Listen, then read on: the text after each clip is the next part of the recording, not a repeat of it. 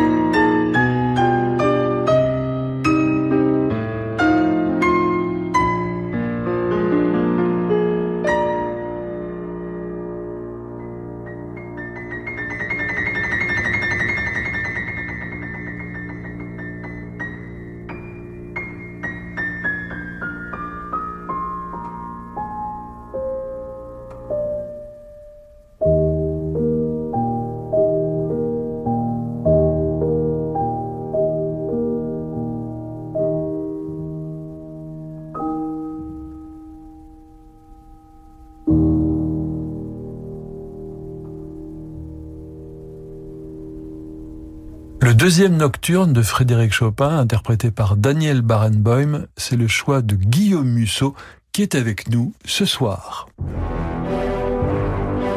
18h, 19h, Passion classique avec Olivier Bellamy sur Radio Classique. Guillaume Musso, bonsoir. Bonsoir Olivier, bonsoir à tous. Vous ne vieillissez pas, vous gardez ah le, ah oui, vous gardez le même air de, d'éternel ah, jeune homme. Non mais c'est fou, hein. Parce que c'est vrai que généralement les, les écrivains, c'est un métier où on est quand même euh, couché sur sa copie, enfin couché, bah penché sur sa sur, sur, sa copie. Et c'est vrai qu'on a vite des cheveux blancs, alors que vous, vous gardez un C'est le thème, pourtant, c'est le thème de mon livre, voilà, la, la, vie secrète des écrivains, dans, dans, dans lequel je dis, voilà, c'est le, le, métier le moins glamour du monde, parce que 10 ou 11 mois euh, de l'année, vous restez chez vous, enfermé, euh, en, en, robe de chambre, en mangeant de la pizza froide euh, devant un écran, 12 heures par jour. Et, et après, pendant un mois ou deux, à l'inverse, voilà, de façon un peu euh, schizophrénique, vous voyez énormément de monde, des lecteurs, des journalistes, euh, vous parlez beaucoup, vous mettez beaucoup en scène, et, euh, et c'est ce paradoxe aussi qui est assez étrange dans la vie de, de l'auteur. Alors, que dit de la vie secrète de Guillaume Musso? Ce nocturne de Frédéric Chopin que vous avez choisi, puisque vous avez pris cette phrase de Garcia Marquez, tout être a trois vies, hein, une vie publique, une vie privée et une vie secrète. Alors, est-ce que Chopin est dans votre vie secrète? Absolument. Alors Chopin, j'y reviens euh, toujours. Je, peux rester un an ou deux hein, sans rien écouter parce que je me dis parfois je me dis alors Chopin c'est vraiment triste et je suis assez euh, en période de d'écriture on est sensible enfin finalement notre matériau principal c'est la sensibilité lorsqu'on écrit. Et, euh, et Chopin j'ai beaucoup de mal à écouter Chopin quand j'écris parce que Chopin est, est, beaucoup trop présent beaucoup trop euh, beaucoup trop là en termes de d'émotion. Et ça rejoint complètement le, le, le, côté affectif, le côté euh, qui m'intéresse aujourd'hui, c'est-à-dire oui, c'est, cette vie euh, tourmentée et complexe qu'on porte tous en nous, notre vie euh, secrète. Alors c'est pas simplement des, des, des choses inavouables hein, qu'on voudrait cacher, c'est ce qu'on appelait avant finalement le, le jardin secret, c'est-à-dire des choses qu'on veut pas forcément partager avec les autres des choses qui nous euh, définissent pourtant et des choses qui reposent aussi, euh, enfin qui euh, constituent aussi le, socle de nos libertés. Là aujourd'hui, à l'heure du, du, du, big data, de, de la surveillance en ligne, dans l'archipel du, du Goulag, euh, Solzhenitsyn dit notre liberté se construit sur ce qu'autrui ignore de nos existences. Et je trouve ça assez vrai. En ah, C'est beau. Alors Guillaume Musso, euh, comme je le disais tout à l'heure, vous êtes l'auteur préféré des Français, vous êtes, et pas que des Français, vous êtes traduit en 40 langues. La vie secrète des écrivains est votre 17e livre. Première petite chose, magnifique couverture. merci. Mais vraiment, c'est un graphisme exceptionnel. La, la, conception en fait de la couverture, c'est ma récréation pendant que j'écris en fait. Je, je j'y consacre un petit peu de temps euh, tous les jours, à la fois en rencontrant des, des, des graphistes, en choisissant euh, des beaux papiers, une belle carte de, de couverture pour que le, roman bah, puisse avoir euh, un, écrin que, que, les gens vont être contents après de pouvoir euh, ranger dans leur bibliothèque. Alors vos fans ne seront pas déçus parce qu'il y a toujours une intrigue, une construction diabolique des, des personnages et puis évidemment cette envie irrésistible de d'en savoir toujours plus. Et j'imagine certains, vous devez être maudit par certains patrons parce que quand leurs employés arrivent avec les yeux fatigués le matin, ça veut dire qu'ils ont passé leur nuit avec vous. Oui. Oui, c'est c'est c'est vrai qu'on on dit souvent ça, on dit souvent la la l'une des choses qu'on me dit le plus quand, quand, je prends un taxi ou quand je pense, c'est euh, ma femme a passé la nuit avec vous. c'est assez drôle. Alors, mais il y a aussi une autre chose, euh, c'est qu'on a l'impression que vous vous amusez beaucoup dans celui-ci, dans ce dernier livre. Et notamment, il y a un jeu de piste avec mm. évidemment dès qu'on a la figure d'un écrivain, mm. hein, c'est comme un cinéaste qui fait un film sur un acteur, sur une actrice ou sur un acteur. Il y a une chose un peu qui est en, en, abîme, comme comme on dit, hein, le, le, roman dans le roman. Donc cet écrivain qui a arrêté d'écrire et qui va sur une île de la Méditerranée perdue pour vous, est-ce que c'est une figure qui vous fascine et vous pensez euh, à qui en particulier? Alors c'est que ce, ce, personnage de Nathan Falls, donc c'est un écrivain franco-américain qui après avoir écrit euh, trois romans euh, devenus cultes, arrête d'écrire à l'âge de 35 ans et on le retrouve 20 ans après, il a plus donné d'interview, il plus jamais écrit. Et je, je l'ai construit en parce que depuis longtemps, je suis fasciné par la, la, la figure de l'écrivain, la, la, figure un petit peu mythique de certains auteurs. Par exemple, justement, Salinger, Salinger bien voilà. sûr, qui, qui, a, qui, a, été écrasé par le, le, le, succès considérable de son premier roman. Euh, que ce soit des gens comme Milan Kundera qui donne plus de, de vraies interviews depuis ah, euh, tout. le début des années 80. J'ai failli. Si ah, je peux, vrai ah, si je peux ah. faire une confidence, j'ai failli ah, ben je... parce que je lui ai dit si vous veniez, euh, si vous veniez oui. parler ouais. de Janacek, j'ai failli. Et puis finalement, au dernier moment, ouais, il a pas. ouais. Ou alors euh, Elena Ferrante qui, qui, qui pousse le, le, jeu encore plus loin en ne révélant même pas sa propre euh, identité. Philippe Roth qui a, qui a annoncé lui-même qu'il arrêtait d'écrire. Euh, et, et, donc voilà, donc le, le mon, mon, mon, personnage de Nathan Fols est, est, une cristallisation de ces figures euh, d'écrivains qui finalement ont, tous à un moment donné euh, se sont émancipés en fait des, rituels de promotion pour gagner des degrés euh, de liberté. Et, c'est comme ça que ce personnage a été construit et en vis-à-vis, -vis, il y a un jeune auteur qui s'appelle Raphaël, qui a 23 ans, qui lui n'a encore publié aucun livre. Ça, c'est vous avant. Ça, c'est moi. Voilà, c'est moi il y a il y a 20 ans à Antibes quand je connaissais personne euh, dans le monde de, de l'édition à Paris. J'envoyais mes manuscrits euh, par la poste et, et dont personne ne voulait. Je, bah, je, ça a été accepté assez vite, mais oui, j'ai quand même reçu des lettres de, de refus. Et, euh, et donc voilà, il y a, y a le, le, le, face à face entre ces deux écrivains et, et le, le, plus jeune veut absolument que l'autre lui donne des conseils, des conseils pour arriver à, à écrire, alors que justement le problème c'est que il n'y a pas de conseils. Euh, Somerset Maugham disait voilà il y a, il y a trois grandes règles pour écrire un roman. Malheureusement personne ne les connaît et c'est assez juste en fait. C'est à chacun à chacun mmh. d'entre nous de trouver euh, les outils et, et les et, et les règles pour écrire et, un roman. Et chaque fois Guillaume Musso c'est toujours aussi compliqué? Chaque fois c'est l'horreur oui parce que parce que justement, il n'y a rien de rationnel. Chaque fois, vous vous retrouvez pieds nus devant euh, l'Himalaya. Et euh, voilà, c'est pas parce que vous avez écrit 16 livres que vous allez euh, pouvoir en écrire un 17e. Et il y a, y, a, y a une alchimie qui se met en place ou pas. Hein. C'est pas un, un, processus magique euh, non plus. Ça m'est déjà arrivé de, de, de, trois fois dans, dans ma vie de, de jeter 80 ou 100 pages parce que voilà, parce que le, le le, le, le, le, petit supplément d'âme ne, ne... l'étincelle oui voilà voilà. il n'y avait pas l'étincelle. Et voilà et c'est c'est à la fois un, un, grand tourment et c'est à la fois une grande excitation d'y arriver euh, lorsqu'on y arrive. Je sais que Anaïs Nin disait euh, je, je, je, déteste écrire, mais j'adore avoir écrit. Ah, Effectivement, oui. une fois que le roman est, est terminé, il y a une dizaine de jours pendant lesquels ouais, vous êtes en lévitation, vous êtes content d'avoir terminé ce, ce, ce, chantier qui dure depuis un an et demi. Et, et voilà, et le, le, la joie s'estompe vite pour laisser place à, à l'anxiété, mais que vais-je faire après?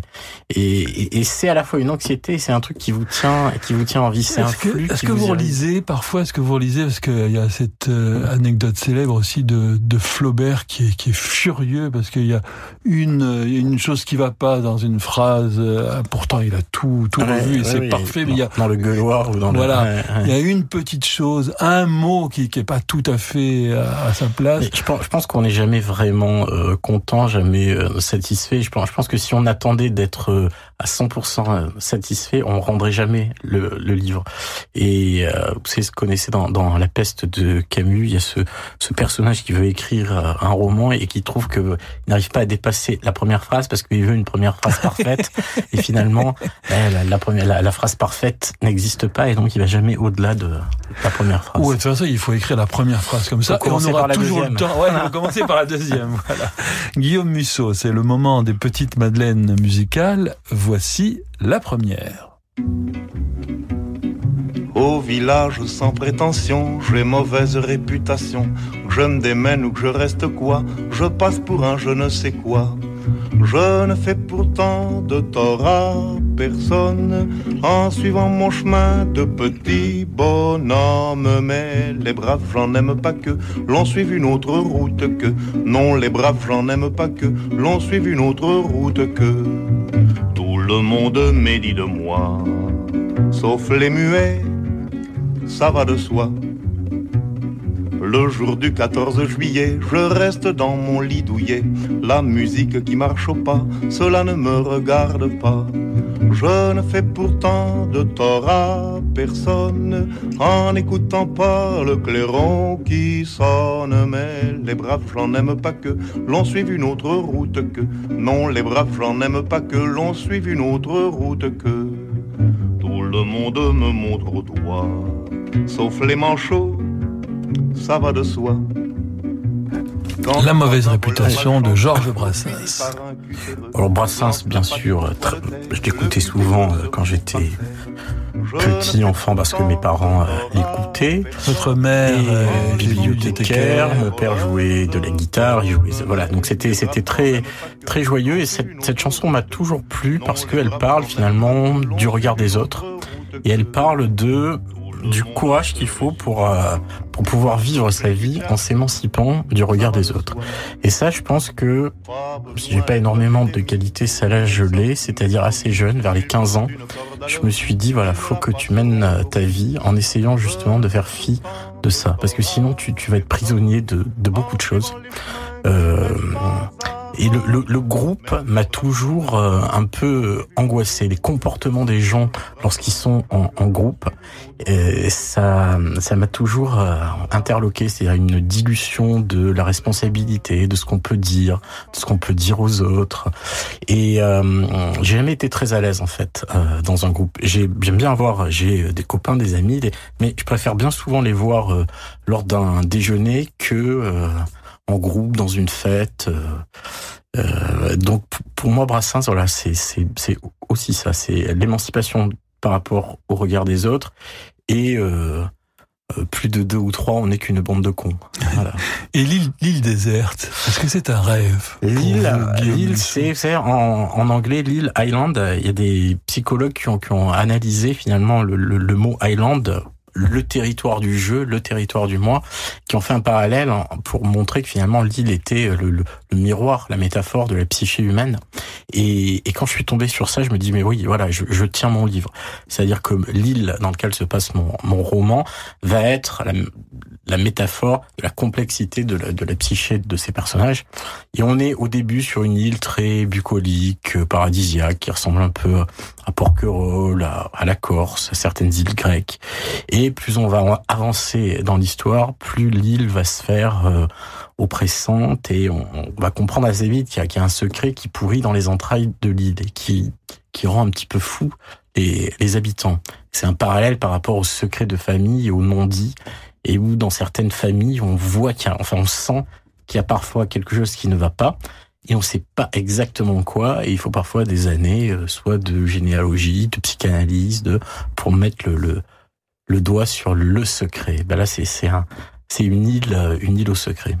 Un écrivain, il est vraiment comme un capitaine sur un bateau fantôme, seul à la seul à la barre. Il est seul, ça c'est le côté le plus qui, qui, me pose le plus de problèmes parce que je suis un solitaire mais je n'aime pas être seul. C'est-à-dire que la, la, solitude extrême, oui, c'est assez euh, angoissant et surtout ça vous rend un peu un peu fou. C'est-à-dire que rester 12 heures par jour en parlant à des personnages euh, imaginaires, euh, euh, certes vous êtes, vous n'avez pas de patron au-dessus pour vous embêter, mais ou de collègues qui vous ennuient, mais vous êtes, voilà, vous avez bien conscience que vous n'êtes pas dans un truc tout à fait euh, orthodoxe. Et donc c'est deux forces contraires, c'est-à-dire vous êtes à la fois le démurge d'un monde que vous créez, et donc vous pouvez corriger euh, voilà ce qui va pas dans dans votre monde, alors que vous pouvez pas corriger ce qui va pas euh, dans le monde. Si un personnage vous énerve, voilà, vous, vous le supprimez d'un trait de plume. Oui, voilà, voilà. Et donc c'est c'est c'est toujours euh, cette ambiguïté là. Et après il faut revenir, faut revenir à la vie.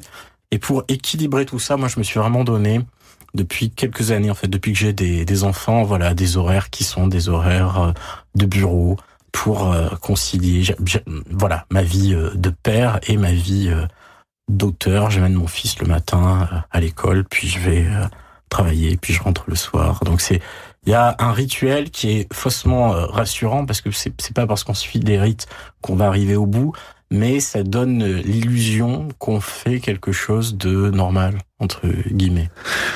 Guillaume Musso, voici maintenant votre deuxième petite Madeleine musicale.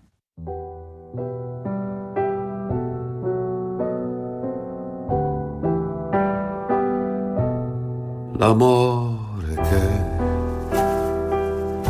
parla di sé un bello sguardo la percezione in cui mi perdo è l'oltremare di un assurdo, sì, l'amore che arriva con movenze lente, vi sotto gli occhi della gente, mi parla con voce tremante sì, illudendo, lusingando, incantando e come danzando afferra le mani, sì, affrettando, ansimando, provocando e tutto abbreviando come adorando, sì. Paolo Conte. Okay. J'aime beaucoup cette, cette, chanson que j'ai découverte il y a une quinzaine d'années. Je me souviens parfaitement la première fois que je l'ai entendue à la radio. C'était euh, à Paris, un dimanche euh, après-midi, euh, Paris désert. Et cette chanson me touche parce que elle dit à la fois la beauté de l'amour, la nostalgie de l'amour, les, les, désastres de l'amour, le côté même mortifère de la passion amoureuse. Et l'amour, c'est à la fois un espace de liberté, d'épanouissement, et c'est un truc qui peut nous, nous tuer. Et lorsqu'on met les pieds, on sait jamais dans quel état on va euh, en sortir, ni même si on va euh, en sortir euh, vivant. Donc c'est un truc. Moi, je suis pas du tout cynique. Hein. L'amour est très important dans ma vie. Les sentiments sont importants et, mais j'ai toujours conscience effectivement du, du côté explosif en fait des sentiments, de l'amour au sens large, hein, l'amour au sein du couple, l'amour filial, le, le combien tout ça finalement euh, peut euh, engendrer de, de, de, passion, alors à la fois de moments de joie, de moments de tristesse euh, absolue. Et, et j'aimerais beaucoup me protéger de ça, mais, mais je sais que si je me protège de ça, je ne vais plus arriver à écrire, en fait. Et moi, je suis tiraillé entre ces, ces deux forces euh, contraires. Et cet amour que vous suscitez auprès de vos lecteurs, Guillaume Musso, ouais, c'est pas de l'amour, c'est de, de l'intérêt, c'est de, de, de l'intérêt parce que voilà. Et, et c'est pas moi, hein, c'est mes histoires, mes mes personnages, euh, euh, moi quand je rencontre mes, mes lecteurs, ils me parlent de mes histoires, ils me parlent de, de mes personnages. Oui, mais vous, c'est euh, votre œuvre, c'est un peu artificiel de faire cette séparation. Non, alors oui, bien sûr, c'est une émanation de moi, mais vous savez, c'est alors l'art est un mensonge qui dit la vérité. Alors ça, ça veut dire que dans un, un roman, un roman est un mensonge, mais oui, comme dirait euh, Philippe Roth, il y a euh, l'indicible vérité de celui euh, qui l'écrit. Après, la façon dont les gens s'en emparent, finalement, je dirais presque que c'est plus votre problème à vous parce que vous êtes plus, vous n'avez pas de, de de moyens euh, d'interagir avec ça. Et donc euh, est-ce que vous êtes iconique? Est-ce que certains certains lecteurs non, certains non, lectrices non, absolument vous cherchent à vous voir non non non, absolument pas. Franchement prendre depuis, contact avec depuis vous. 15 ans que que j'écris j'ai eu aucun problème avec ça jamais euh, les gens sont euh, respectueux très voilà non c'est c'est pas ça. Et d'ailleurs je, je serais bien embêté de susciter ça. Je déteste la notoriété, la célébrité encore plus. Je n'ai jamais voulu devenir euh, connu, ça n'a jamais été, euh, ça, ça n'est pas en moi.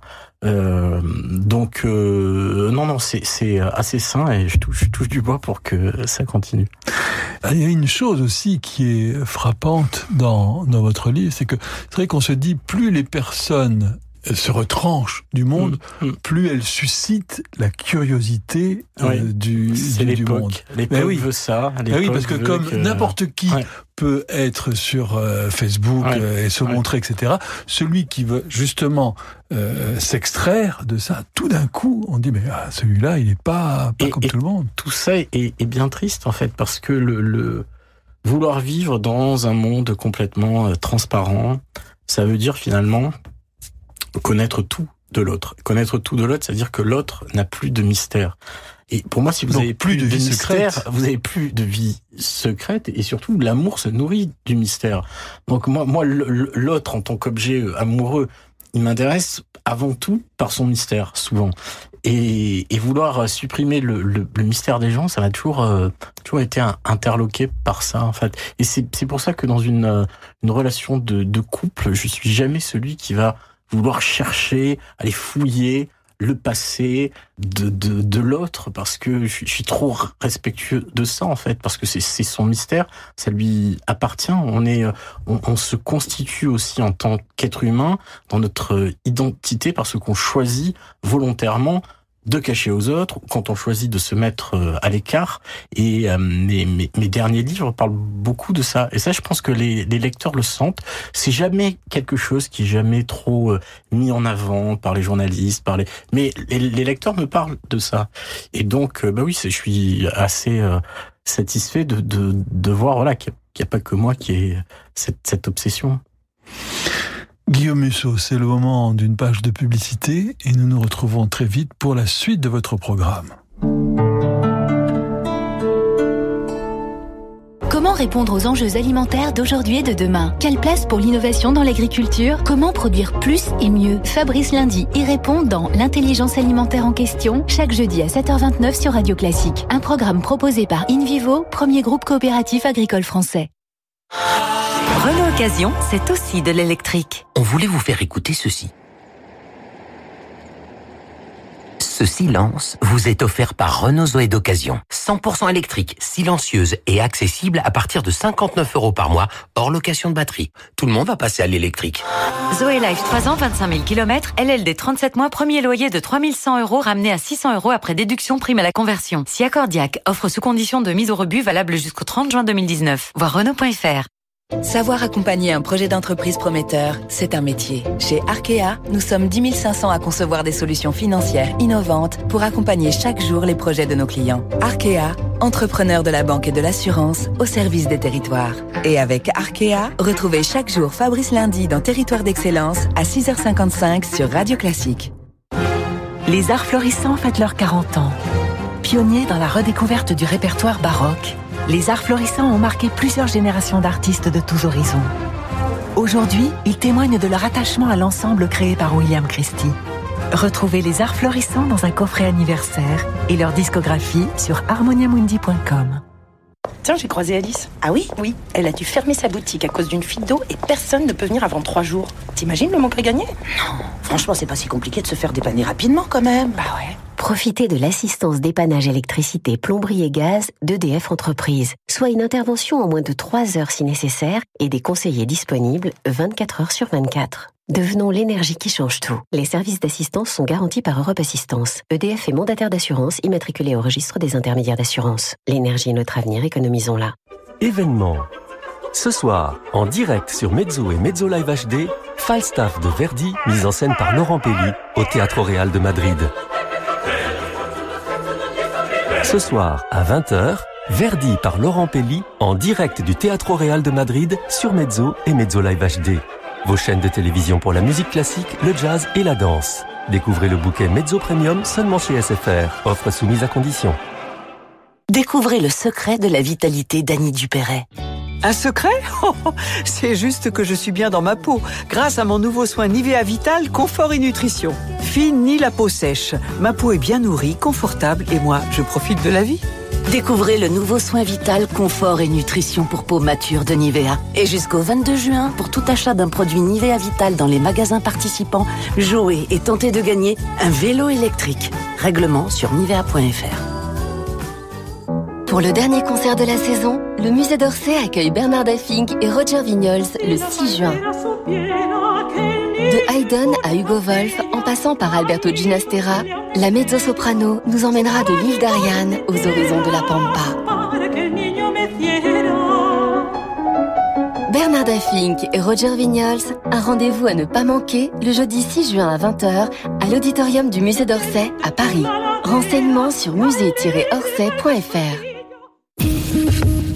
Résisterez-vous au plaisir d'essayer une Peugeot? Prenez place à bord de la Peugeot 308. Laissez-vous guider par la navigation 3D connectée. Suivez le trafic en toute sécurité avec le régulateur de vitesse adaptatif. Et à la fin de votre essai, vous n'aurez qu'une envie, repartir avec votre Peugeot 308. En ce moment, Peugeot reprend votre véhicule 4000 euros en plus de sa valeur pour l'achat d'une Peugeot 308. Et pendant les Driving Days, bénéficiez d'une prime à l'essai de 200 euros en plus. Détails sur Peugeot.fr. Vous êtes bien avec Radio Classique. 18h, 19h, Passion classique avec Olivier Bellamy sur Radio Classique. Guillaume Musso, quand on a un livre entre les mains, surtout un, un, thriller, surtout un livre extrêmement bien construit, on a tendance à parler de la construction, à être mmh. fasciné ouais. par la construction. Parce qu'il y a un côté architecte, grand ouais. architecte chez l'écrivain, qui est toujours très intéressant. La manière dont il construit ses histoires, l'impression d'un savant comme ça. Mmh. Avec... Mais pour vous, est-ce que c'est ça le plus important? Non. Non. Non, non, bien sûr. Ça, c'est la partie, vous savez, c'est la partie tuyauterie. L'auteur américain euh, Dennis Lian dit finalement tous les gens qui veulent écrire euh, du suspense sont obligés de bien visser les, les tuyaux et il s'empresse d'ajouter mais nous ne sommes pas les plombiers. C'est-à-dire qu'une fois que vous avez ce, cet appareillage, ce, ce squelette, finalement il faut rajouter la chair et la chair c'est les sentiments et la chair c'est l'écriture. Et c'est ça qui est important, c'est quand vous mettez effectivement euh, à écrire et qui se passe euh, ou pas la fameuse étincelle. Euh, donc c'est c'est ça qui est important. C'est pas le, le, le squelette effectivement, c'est une belle euh, mécanique, c'est ce qui fait que le suspense va être crédible ou pas, mais c'est pas ça qui qui va faire que votre roman va être irrigué par euh, de la sève, par euh, de l'émotion. Euh, donc ça ça on le crée par la suite et, et autant le, le, le, travail de, de, de, de, construction est un travail euh, artisanal finalement. Si vous y passez le, le temps qu'il faut, vous savez que vous allez aller au bout parce que c'est de la dramaturgie et que finalement, euh, euh, voilà, on finit toujours par retomber sur ses pattes. Mais c'est c'est pas ça qui va faire qu'un roman va être euh, réussi ou pas. Ce qui va faire qu'un roman va être euh, réussi ou pas, c'est à partir du moment où les les les, les lecteurs vont pouvoir s'identifier à, ou, ou, plutôt voilà se, se, se dire euh, bah, j'ai hâte de rentrer chez moi le soir pour ouais. retrouver retrouver les personnages retrouver les, les situations. Et euh, j'aime bien cette phrase de, de, de Joël Dicker qui dit voilà euh, un bon roman c'est un roman qu'on regrette d'avoir euh, terminé. Et c'est et c'est assez juste. Et il y a y a Proust dit ça aussi dit il y a, y a enfin en, en substance il parle de la la nostalgie qu'on a et la tristesse qui nous envahit quand on a fini un, un, un livre qui nous a plu. Et il y a, y a un peu de ça aussi, le côté euh, euh post-coitum triste. quoi. Comment faire, euh, Guillaume Musso, pour être à la fois universel, c'est-à-dire plaire à un très grand nombre, et on sent que vos livres sont construits quand même pour que pour plaire à toutes sortes de personnes, euh, que personne ne soit sur le sur le bord du chemin, que tout le monde arrive à, à suivre et être personnel. C'est d'une forme de quadrature du cercle oui, quand même. Absolument. Alors moi, le succès est venu sans que je le recherche. C'est-à-dire que je me suis pas dit je vais écrire euh, un best-seller. Euh, J'ai écrit un roman qui à la base s'appelait, enfin s'appelle Et après, qui parlait de la mort, du deuil, qui a une fin triste. Et la première fois qu'un éditeur a lu ce livre, il m'a dit bon c'est pas mal, mais euh, ça marchera jamais, c'est beaucoup trop trop triste. Donc il n'y avait pas de calibrage et d'anticipation pour rechercher absolument euh, le succès. Et euh, finalement, et ça c'est c'est resté, c'est-à-dire que quand vous écrivez, vous pouvez pas dire je vais être lu par euh, 500 000 personnes parce que sinon vous écrivez plus. Il y a trop de. de oui, mais maintenant vous, vous, le, avez... vous le savez que mais oui, mais tout... vous êtes attendu par des millions. Alors, de, tout, de, toute la gymnastique psychologique et intellectuelle consiste à, à, envoyer à votre cerveau le message de se remettre finalement en configuration qui était la vôtre quand vous écriviez votre premier livre sans même savoir si vous alliez être édité ou pas. Euh, ce, ce, qui me sauve, moi, c'est toujours essayer d'écrire le roman que j'aimerais lire en tant que, que lecteur, et c'est de n'avoir jamais de contrat qui m'oblige à remettre un manuscrit euh, à telle période. Donc finalement, je peux recommencer euh, quand je veux. J'ai pas cette. Vous savez, vous vous subissez la pression que vous acceptez de vous mettre. C'est vrai. Euh, voilà. Donc donc euh, moi je je je, je, je ne- je ne m'en mets pas, enfin, en tout cas pas, pas celle-là. Et, et donc. euh, Donc vous êtes libre. Mais oui, mais tous les gens qui ont essayé d'écrire pour plaire Ouais, au plus grand marche- nombre, Ça marche jamais. ça marche une fois, ça peut marcher une fois, ça peut marcher deux fois, mais ça, ça marche pas pendant 15 ans. Voilà. Guillaume Musso, comme il y a un côté jeu de piste, mystère dans votre livre, j'ai essayé de trouver l'équivalent en musique. J'ai trouvé une musique comme ça qui, qui vous conviendrait peut-être bien. Euh, voici ce que j'ai trouvé pour vous.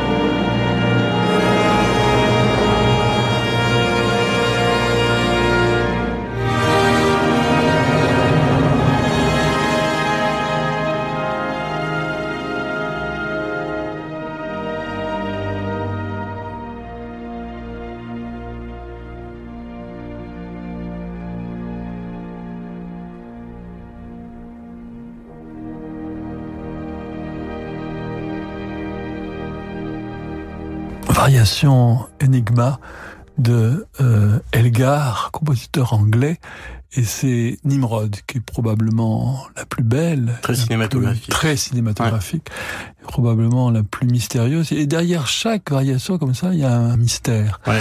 Est-ce que cette musique vous parle Est-ce que derrière chaque euh, personnage euh, écrit par euh, Campé, par Guillaume Musso, il y a aussi un mystère d'une vie, d'autres vies secrètes derrière Bien sûr. Enfin, je sais, Hitchcock disait, je, je je veux filmer mes, mes personnages à hauteur d'homme. Et moi, je veux, je veux écrire, je veux décrire mes personnages, voilà, à, hauteur d'homme aussi. Je, je, veux être euh, au plus près de leurs émotions et de leur euh, de leur noirceur, disons de leur complexité. Et c'est aujourd'hui ce qui, ce qui m'intéresse le plus, c'est-à-dire à la fois le mystère, le suspense psychologique, c'est-à-dire que de moins en moins, il y a, y a, de moins en moins d'action dans mes romans. Mes romans sont pas des romans où vous n'allez pas avoir de cascade, vous n'allez pas avoir de course poursuite, vous n'allez pas avoir de, de de meurtres sanglants euh, décrits avec euh, complaisance, vous allez avoir un, un, suspense mental et des, et des tourments euh, finalement humains et des gens finalement des, des, des personnages que je m'amuse à mettre comme ça au bord de l'abîme et, et, et, je les regarde un petit peu se, se, se débattre et souvent, ils sont arrivés là parce que ils ont fait un moment donné dans leur vie, dans leur passé, un choix qui euh, va se révéler effectivement euh, néfaste et, euh, et, et je pense que voilà on, on, a tous à des degrés et on différents. est tous prisonniers voilà. de, de, notre passé Absolument, ça c'est très voilà, intéressant voilà. pour un on est, on est prisonnier, évidemment on est prisonnier de ça et on essaye effectivement voilà de de de de, de s'en défaire et parfois le, le, le passé euh, revient comme ça euh, Sagan disait je, me je, me demande ce que le passé nous réserve. Et c'est assez vrai le, le, le passé peut ressurgir comme ça n'importe quand. Et, euh, et, donc oui c'est c'est le, le, aujourd'hui je, je suis sur cette sur ce territoire là qui est qui est le territoire du suspense psychologique et de de vous savez, dans, dans la, la, règle du jeu, à un moment, euh, Renoir fait dire à un de ses, de ses personnages euh, tout le monde a ses raisons. Et oui, les, les, les bons, les méchants, hein, les, tout, tout le monde a un moment donné personne fait un choix. Personne n'a raison, mais tout le monde a ses et raisons. Oui, oui, oui. Et, et, tout le monde a fait à un moment donné un choix qui était euh, le meilleur ou le, ou le moins pire, avec des contraintes euh, données. Et moi, je juge jamais mes, mes, mes personnages. Mais comme je, je, juge pas les gens dans la vie, je me suis toujours, à, ça m'a toujours mis mal à l'aise et donneur de leçons. J'ai toujours trouvé ça euh, insupportable. Euh, et, et, donc euh, voilà, je, je, je, regarde mes mes personnages plutôt avec bienveillance qu'avec que du, du haut d'un magistère euh, euh, moral. Euh, quand vous étiez petit, Guillaume Musso, vous écriviez à des écrivains célèbres, un, un peu comme Xavier Dolan euh, ouais, raconte ouais, dans son ça, dernier film. Là. Non, en fait, je n'ai jamais été fan. C'est quelque chose que vraiment, j'ai je, j'ai toujours aimé les œuvres plus que leurs auteurs, et j'ai toujours aimé euh, les romans plus que les romanciers. Euh, je sais pas, j'aime euh, sur le toit, mais j'aime pas tous les livres de Giono. Euh, j'aime Belle du Seigneur, mais j'aime pas tous les livres d'Albert Cohen. Donc c'est vraiment, je, je, fonctionnais plutôt par par œuvre que par euh, que par euh, auteur. Et en tout cas, non, je j'ai pas souvenir de ça, euh, de, de, de m'être passionné comme ça pour euh, la figure de de, de quelqu'un. Et d'ailleurs, en lisant une une biographie, j'ai toujours l'impression d'être un peu voyeur, mm. en fait. Vous voyez? Ou la correspondance quelquefois. Oui, on oui. a toujours l'impression oui, de. Oui, c'est vrai, c'est vrai. Sauf, sauf, si les gens ont choisi de la rendre oui. ah, oui. publique. Mais c'est vrai qu'il y a eu de très belles correspondances euh, récemment. Euh, Camus, Cazares, euh, les lettres de Mitterrand, les et mais c'est vrai que c'est à la fois très beau une et, et à la fois vous êtes quand même vous êtes quand même dans dans l'intime. Et Schubert, est-ce que vous auriez pu lui écrire Guillaume Musso? Alors Schubert, j'ai toujours euh, voilà, je, je, souvent je, dis, je, suis, venu plusieurs fois ici et à chaque fois je dis heureusement qu'il y a Mozart dans la vie, heureusement qu'il y a Schubert aussi. Schubert par euh, Zimmermann, voilà, c'est j'ai j'ai découvert alors pas le morceau qu'on va entendre, qui est un morceau récent, qui est un enregistrement assez contesté, qui est pas joué de façon orthodoxe. Euh, mais j'ai toujours adoré Schubert. Pour, pour le coup, alors je vais me contredire par rapport à ce que j'ai dit avant. La vie de, de Schubert est euh, fascinante et triste. Et, et savoir que, par exemple, Schubert a euh, euh assisté simplement à peut-être 15% de tout ce qu'il a pu écrire, je trouve ça profondément triste. Et je lisais l'autre fois un, un, un, livre sur la vie de la photographe Vivienne Meyer. C'est cette photographe qui, qui, qui, a pris des milliers et des milliers de photos euh, dans sa vie et qui était trop pauvre pour les faire euh, développer et qui aujourd'hui est une star euh, de la photographie. Bon, elle est morte hein, il y a vingtaine d'années. Et finalement, pareil, elle n'aura jamais vu les clichés qui la rendent célèbre aujourd'hui.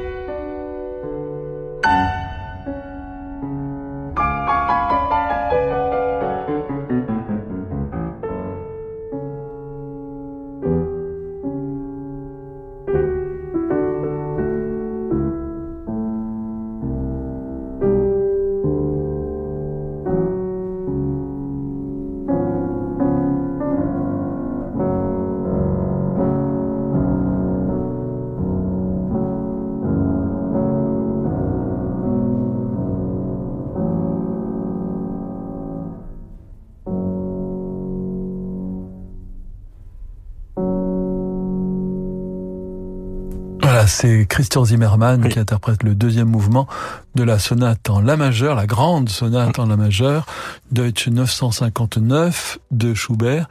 C'est vrai que ce pianiste euh, refuse d'entrer dans le pathos. Absolument, il met les émotions euh, à distance et pourtant le morceau reste euh, fascinant et on, on l'entend. L'émotion arrive, et l'émotion finit quand même finit par, arriver. Exactement. C'est là où c'est très fort. Ah eh bien, merci beaucoup. Merci, c'est un plaisir comme à chaque fois. Hein, d'être venu ce soir dans Passion classique. Je rappelle le titre de votre livre, La vie secrète des écrivains. Chez Calman Levy, il faudrait écrire un jour une vie secrète des musiciens. Et eh oui, pourquoi pas. merci à tous les auditeurs pour votre fidélité. Merci à notre réalisateur Yann Lovray. Vous pouvez réécouter cette émission ce soir à minuit ou sur notre site internet radioclassique.fr. Je vous donne rendez-vous demain à 18h avec le pianiste Alain Lefebvre qui est une star au Québec, qui est un type tout à fait passionnant. Tout de suite, vous retrouvez Jean-Michel Duez. Bonne soirée à toutes et à tous sur Radio Classique.